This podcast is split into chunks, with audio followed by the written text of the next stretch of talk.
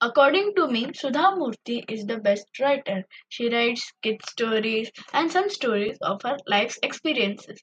What do you know about Sudha Murthy and is she the best writer according to you? Do let me know.